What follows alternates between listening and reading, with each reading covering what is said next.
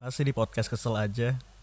Ya, vegan tuh agak pro kontra ya dan kebanyakan yang kontra gitu. Kebanyakan sama vegan. Gak tahu ya, cuman ya vegan mulai berkomuniti dan dia jadi strong and ya gitulah. Cuman ya apa urusannya sih kita kontra sama vegan?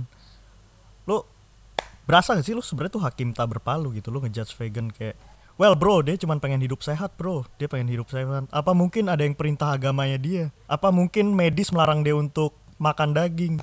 Lu harusnya respect goblok. Ya lu tolonglah hormat hormatin tuh para vegan deh.